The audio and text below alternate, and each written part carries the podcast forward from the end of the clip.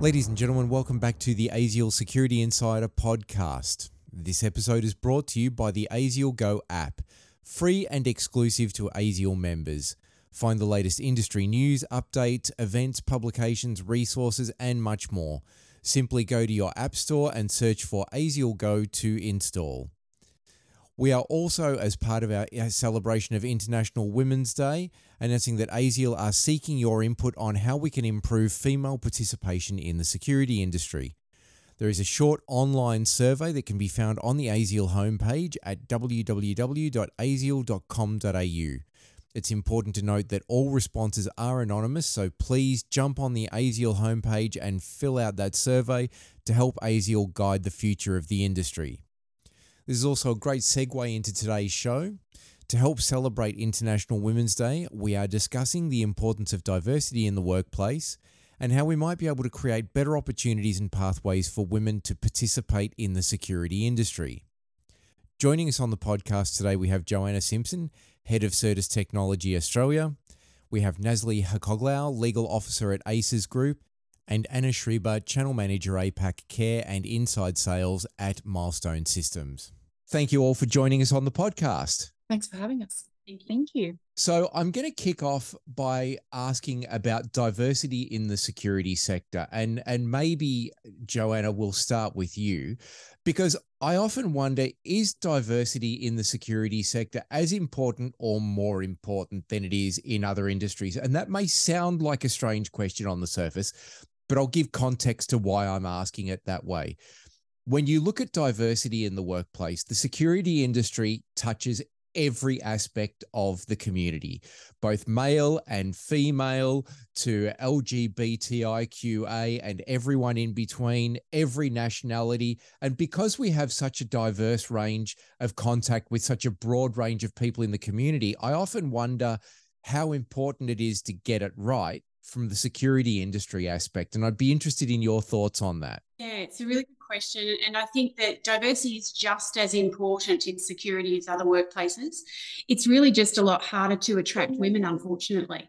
Uh, and that it should not be underestimated. I think with the convergence of IT and IoT, Internet of Things, coming into security, there is still hope. Um, that's bringing a new round of, of women to the industry.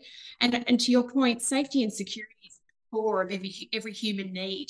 And uh, I think, you know, all colours, gender, sexual orientation, and religion are affected. So why would we not have diversity when it comes to the solutions uh, for security? Yeah.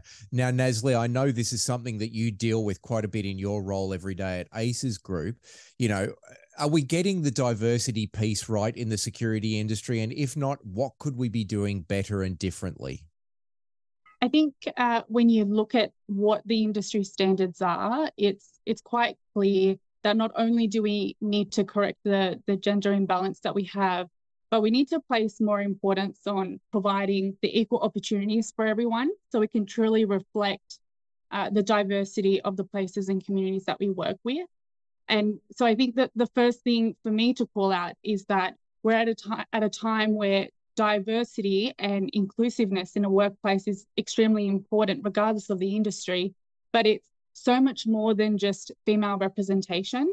Um, and by having true and rich diversity, that's how we're going to get the more ideas, more talent. And so um, when we're talking about diversity, I just, uh, you know, everyone should definitely be noting that it's so much more than gender. It's socioeconomic, age, cultural, and then when we talk about diversity as well, we should also be noting that it's not necessarily um, diversity equates to representation.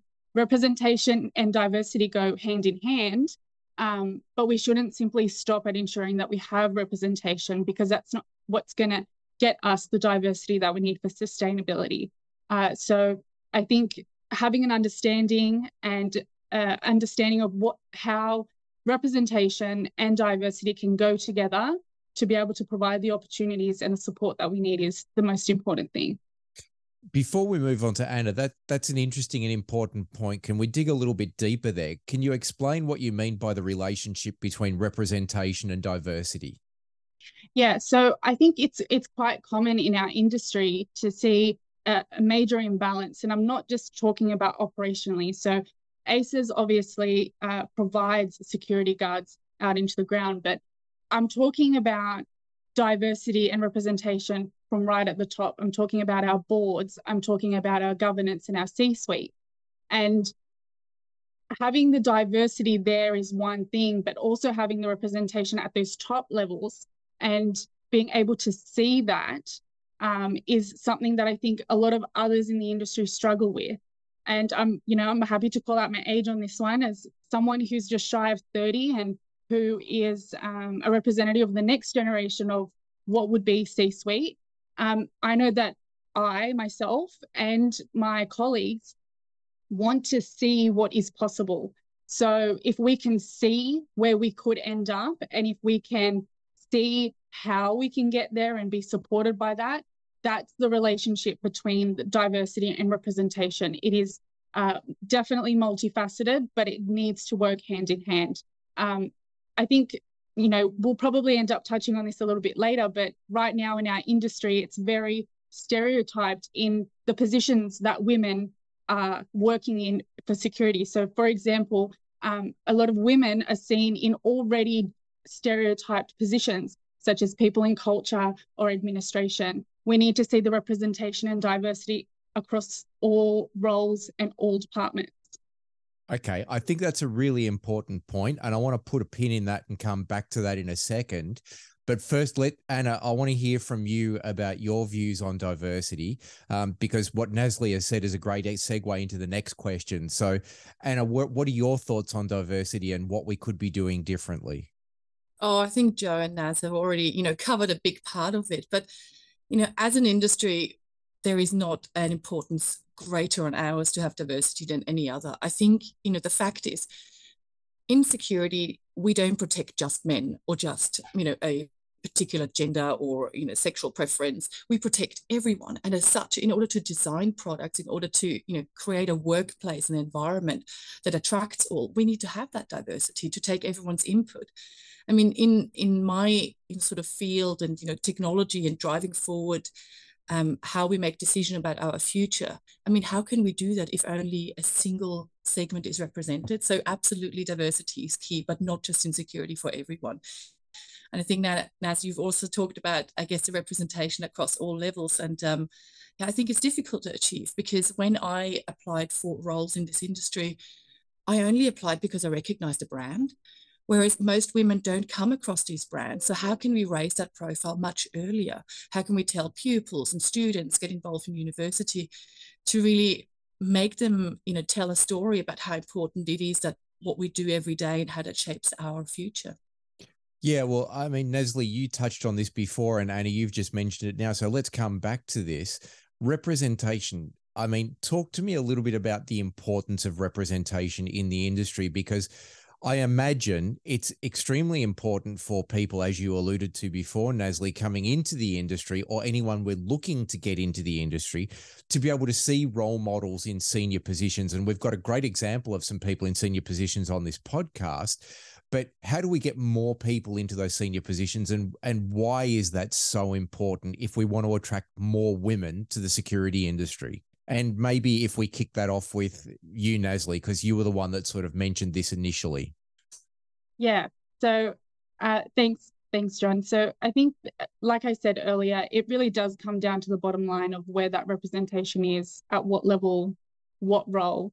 And I think we can always talk back, talk about it and fall back on the well-known strategies to increase participation of women in security, which I will say are, are quite effective because um, ACES have implemented them, driven them, and continue to develop them. And you know, these are things such as um, encouraging senior women leaders to act as advocates um, and sponsors for women in the industry, such as a mentor program, uh, creating leadership development programs um, that specifically target women in the industry because we know that women have additional roles and additional needs that require that flexibility.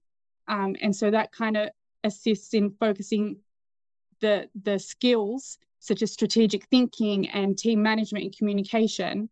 Um, so I think it's really just thinking about how we can be flexible and create opportunities where women can genuinely thrive um, and supporting them and setting up those systems to support them throughout. Yeah. Now, Joanna, I want to come to you on this one because as head of Certus Technology, there's an interesting crossover here because the industry at the moment is absolutely screaming for more technicians and systems integrators. And this perhaps more than any other area of the industry, is one in which female representation is dramatically underrepresented. So can you talk to us a little bit about, you know, from your experience, the importance of representation in the industry and how we might create greater opportunities for women? Because I know that there are plenty of great potential candidates out there who are female that could be great installers and integrators and systems engineers and designers. How do we attract those people? Yeah, and the convergence is a big part of that. Absolutely. You know, I'm seeing some amazing women leaders, uh, such in the the AI metaverse ethics, such as uh, Dr. Catriona Wallace. You know, out there speaking, putting books and things out, really showcasing the path forward and the fact that it's okay to take the lead in this space and have an opinion. I think um, recruitment, we definitely, to, to Anna's point, need to get in front of the schools. We need to ensure that women understand what the career path looks like you know, I'm a, a, mother of two teenage girls. And for me, I'm saying, you know, what your choice is now doesn't have to be your choice forever. But we're certainly, IT um, is definitely a space you need to look at. But that doesn't mean that you can't end up in the security industry. There's some beautiful career paths on the way through there. Getting educated on the way through, encourage them to be educated, not just experience. Experience is very important um, leaning into new opportunities. So when that opportunity comes up and you're in an organization, and as just because you're a woman doesn't mean you can't lean into that. Um, support and sponsorship was mentioned by Naz, and I think that that's also very, very important. We've got to prop one another up and say, yeah, you may not have all the skills there, you may not have tick all the boxes, but you've got some support on the way through um, to, to get to that role. So there's sort of an organic path here, I suppose, is what I'm trying to say, and that we need to do as women uh, in this industry already. And then there's an inorganic path where we need to start paving the way a little bit for the younger generation to come through. Listen to me in saying about the younger generation, but. Um, yeah, you joined I, the club. You're there. You're part of it now. that that horrible referring to the younger generation um, yeah, I can't believe I just said that. But yeah, I mean, it's it's it's. I, I look for people when I'm recruiting. Um, you know, to make sure I've got a good blend of education and experience. But you know, we, we need to look, make our send our net a little bit wider, I suppose, when we're looking for for new people for new roles. Yeah. And, and think, you, John, if I may add something here, I mean, when you talk about experience, Joe, I think maybe that's one of the key deterrents. A lot of people don't apply because there's no that you know no no prior gaining of industry experience. Mm. It's just not possible. You don't get a part-time job, you know, as security when you're 16. you know, and so I guess that could be something that you know we have to highlight more that actually experience is always desirable, but not necessary, because a lot of the jobs that we have are fully trainable. You know, it's, it's not skills that you learn at university necessarily or yeah. a part-time job. It's so it's, it's more generic. It's a really good point. I'll give you an example I used the other day. I was hiring for a network infrastructure uh, lead, and I also have a, a, .NET developer. But I'm looking for someone, for example, who may not have experience but has come out of university. But if they're a gamer and they love to do gaming on the weekend, and they've got a real passion for writing code and all that sort of thing, then I guess um, not necessarily experience in the security industry, but they have that um, that drive and, and want to um, to do that role, but happens to be in the security industry. So you're right, it, it doesn't always tick a box, but if we send that net that little bit further out, we may get the right people and attract the right people. Yeah, I agree. But mm. it seems to me that this is an issue that's much, much broader than just the security industry. If we take STEM, for example, science, technology, engineering, and maths in schools, historically, we can see that there is a much greater uptake up until recently of, for example, males in subjects like physics and engineering and science because traditionally those weren't seen as female subjects and therefore parents weren't encouraging a lot of girls to go into those subjects in schools. In fact we were seeing historically a lot of evidence to point towards parents discouraging girls from going into those subjects going really? You want to be a physicist? Is that is that something you think you should be doing? So again, from your point of view, uh, both Joe and and Anna, because you work in the technological spaces, is there more that we can be doing to break down some of those typical societal stereotypes? And this leads us into our next question about gender stereotypes, both conscious and unconscious. How do we break down some of those gender stereotypes that are rusted on to society and, and get people to understand that this isn't a male female thing. They're, women are just as smart as the guys. In my case, most of the women I know are far smarter. Uh, so, you know, how do we do this?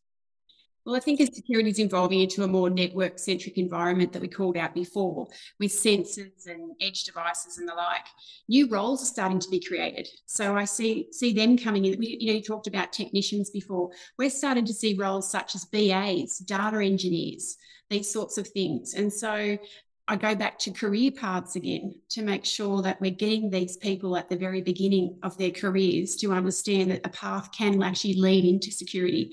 We're now finding better ways to articulate data, um, data for real time operational efficiency and security. So we need to keep all of this in mind that they're not just traditional roles, there is new roles opening up as this whole industry shifts. And so maybe this is the opportunity, I'm just putting it out there, that women start to come more heavily into this industry so we get a little bit more diversity going on. Just a thought. Yeah. Nazli, I'm going to come back to you on this one because you mentioned before that you sort of feel you represent, and you're correct, you represent a younger generation coming through into the industry. So you you bring a fresh perspective and a different set of eyes to this subject. Are we doing enough, do you believe, right now in the industry to address a lot of the ter- stereotypical gender norms that we're we're prone to dealing with, both conscious and unconscious? Look, to be honest, I I'm actually quite fortunate um, ACE's executive has been working on breaking through these stereotypes for, you know, 34 years and I think 24 years respectively, um, with consistent hard work that, you know, shows through our amazing stats when we, we pull them out about, you know, the people that are working. So we have 90% of our supervisors at major event women, which is absolutely incredible. But I think overall, having a look at the security industry, I personally think that we have quite a while to go um, in, in breaking that glass ceiling and, and gender stereotypes. But it's the next generation of leaders, which we can see are now starting to ramp up and kind of they've come in with bright eyes and bushy tails. But and they're the ones that we need to invest to ensure that they're equipped. And the only way that we can do that is by not making this a ticker box exercise, um, and I think that a lot of businesses fall victim to that, that diversity isn't a checklist or a compliance task. And you can't truly um, obtain diversity by making sure that you have females in what are already existing female roles. And so I think there are obviously some multiple other layers to this because true diversity isn't how many females and males you have. It comes down to all of the other layers like culture and age and socioeconomic. So if we are noticing either in ourselves or in our workplaces, I think the best thing is that if we're noticing that we are subjecting others to unconscious bias, we need to be confident enough to put our hand up and say, hey, I need to learn more about this. I need to learn how to kick my unconscious bias. The buck's going to stop with me and, and then make that change because as the younger generation comes through, we will only be able to do so much if our senior leaders are still uh, uh, if our senior leaders aren't actually making those changes it's very difficult for us to to do that um, up and coming. So uh, the circle of stereotyping and bias will continue and it's going to be you know an issue that we would speak for decades to come if we don't do something about it now. So i don't think it's necessarily a question of whether we're doing enough to address the stereotypes and bias but I think it's more so a message to our leaders, I hope, in the industry that are listening to this podcast to, to please be the champions that we need to take action for the next generation by recognizing that in order to enact change, uh, we need to make change ourselves and, and make the appropriate space to allow that to happen. Yeah.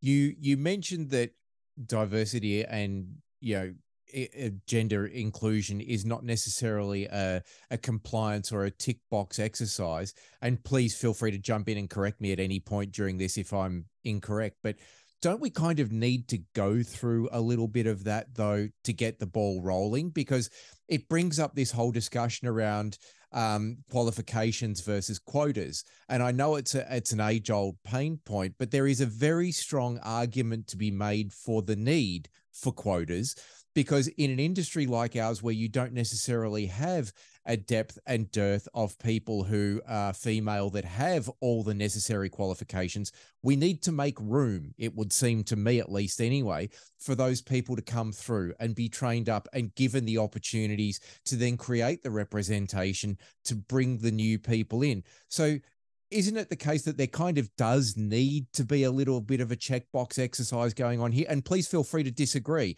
Uh, and I'll come back to you, Nazli, because you were talking about this earlier. Mm, if I may answer. Yeah, sure. Jump in, view, Anna. Yeah. I think, I mean, I feel a little bit um, hot and cold when we talk about diversity and gender equality and, you know, highlighting women and, you know, having celebrations of women doing well. And I feel like overall, I'm much, you know, I've never felt judged on my gender or celebrated by my gender. So I feel, you know, when we come to hiring, we should not look at a background or diversity, but actually look at the capability. Absolutely. And qualifications are one of those things, but it's really more about um, how do they fit the organization? What a difference will they bring? And, you know, everyone said how important it is to bring a different perspective, have different, you know, cultural upbringings and diversity. And it is hard to change. And I guess I think if we had a quota and say, well, for the next little while, we just have to hire women or have to hire people of color or people of, you know, different skill sets, we then go the other way. And you know we kind of assume that you have to go from one extreme to the other to reach you know a happy medium. And i don't think that's the case. I think what naz said about making a conscious decisions and you know just checking in on every hiring decision and every um, i guess step forward that we make that it is really the best decision um, regardless of, of gender and background. I mean it is hard unless we promote it that there are lots of roles that women can take take a step up to because they may not feel the confidence to do so. And i think in celebrating that we, we do make a good way but i certainly wouldn't almost go the other way. So i'm a little bit um, yeah, yeah. on the fence with that no, look, and I understand that, and that's perfectly reasonable. I just it keeps bringing to back to me uh, examples of in the early days of facial recognition, for example, the unconscious bias that was coded into the facial recognition systems. Mm because 99% of the programmers were male. And so 99% of the test samples that they were using were male. And only later on did we suddenly discover, oh, hang on, these things aren't necessarily so great at detecting female faces. So even things like that can have an impact on unconscious gender stereotypes and the way it works in the industry. And Joanna, maybe you've got some views on this because this is the area in which you tend to work. Yeah, I've, I've been part of a global organisation uh, in my past where we went through that stage of having a quota at the executive level. So I feel as though that wave came and went. I don't have any positive uh, things to say about that. I think it actually, we put, to Anna's point, we actually put some wrong people in wrong roles. You know, business is about the best fit and um, we have you know uh, hr elements within business to make sure that that fit is all the things that we've spoken about today. It's more than gender color sexual orientation. And i think um, i go back to my organic comment before uh, we really need to be pushing that harder and harder. And as we, women leaders um, we'll call it that today uh, it's our responsibility and um, in the convergence space, we need to pull in those women that are leading in the IT space and the that convergence space, pull them into our security industry and say, come join us. We're doing it at the front line. We're putting security systems on networks, but now it's time to bring the people in and um, having start having conversations at that level. And I think if we can get some talent at all levels um, in that convergence space, then I think we're going to see some some magic continue to happen.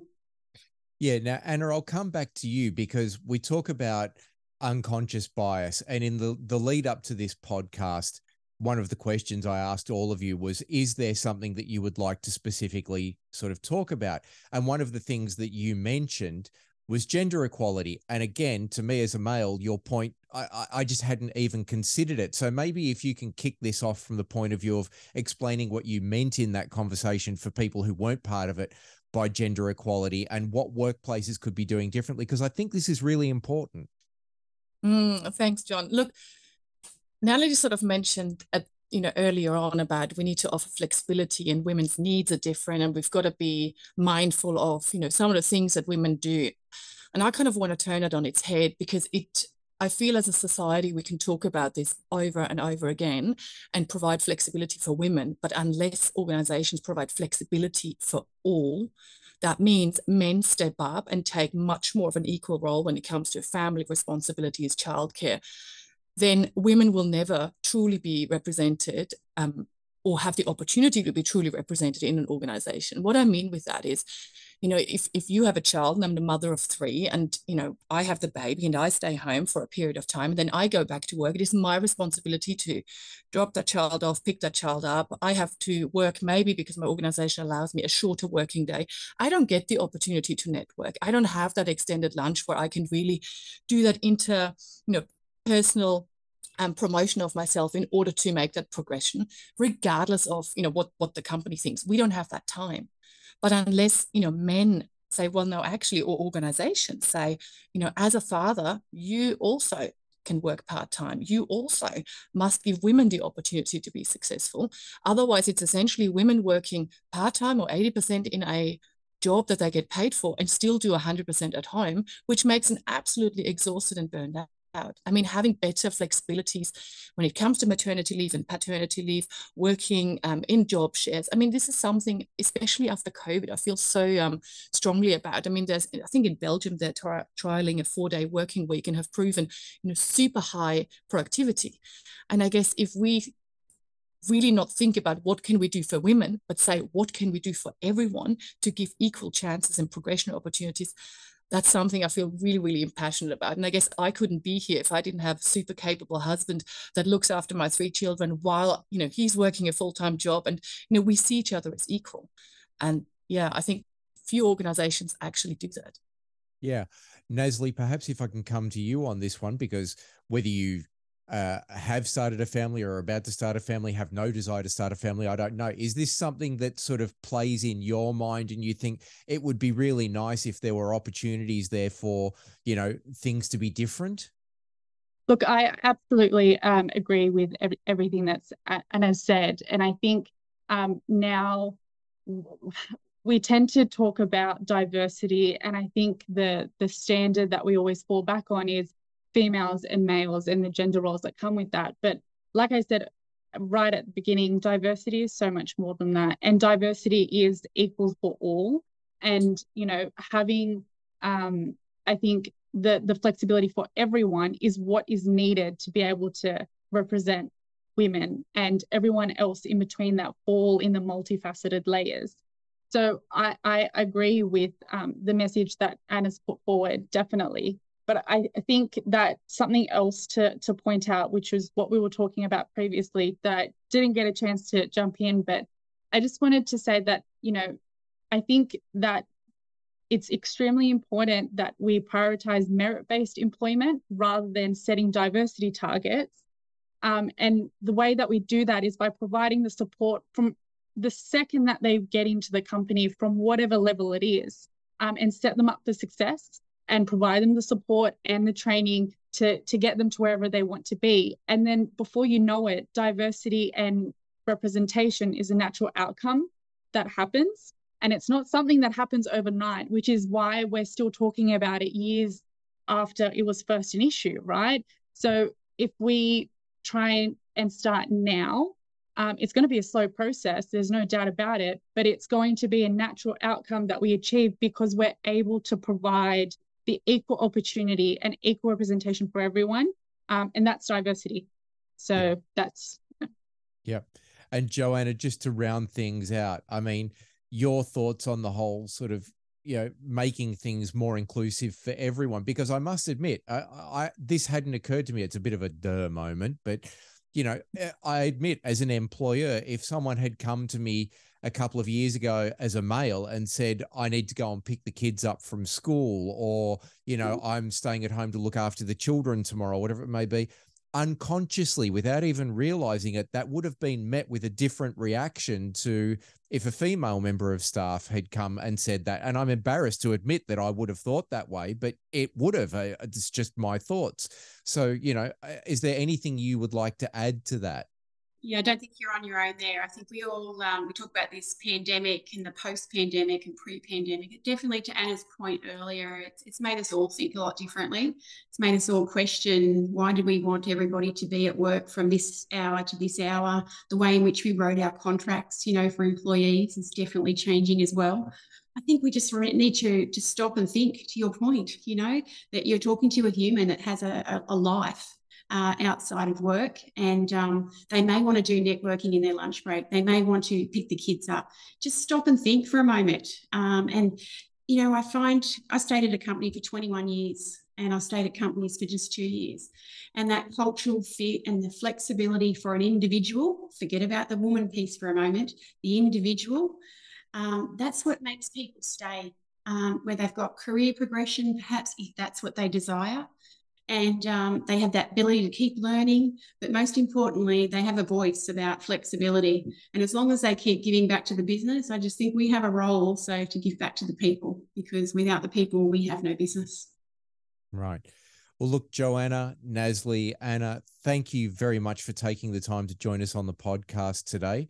Ladies and gentlemen listening to this, don't forget March 8th is International Women's Day. If you have enjoyed this podcast and you would like to hear more like it, there are 80 odd, 90 odd in the podcast series now on the ASIAL website. You can find them under the news section in podcasts, or you can find it on Blubrry, Spotify, iTunes, Google Play, all the great places that you find podcasts. And finally, don't forget this episode was brought to you by the ASIAL Go app, free and exclusive to ASIAL members.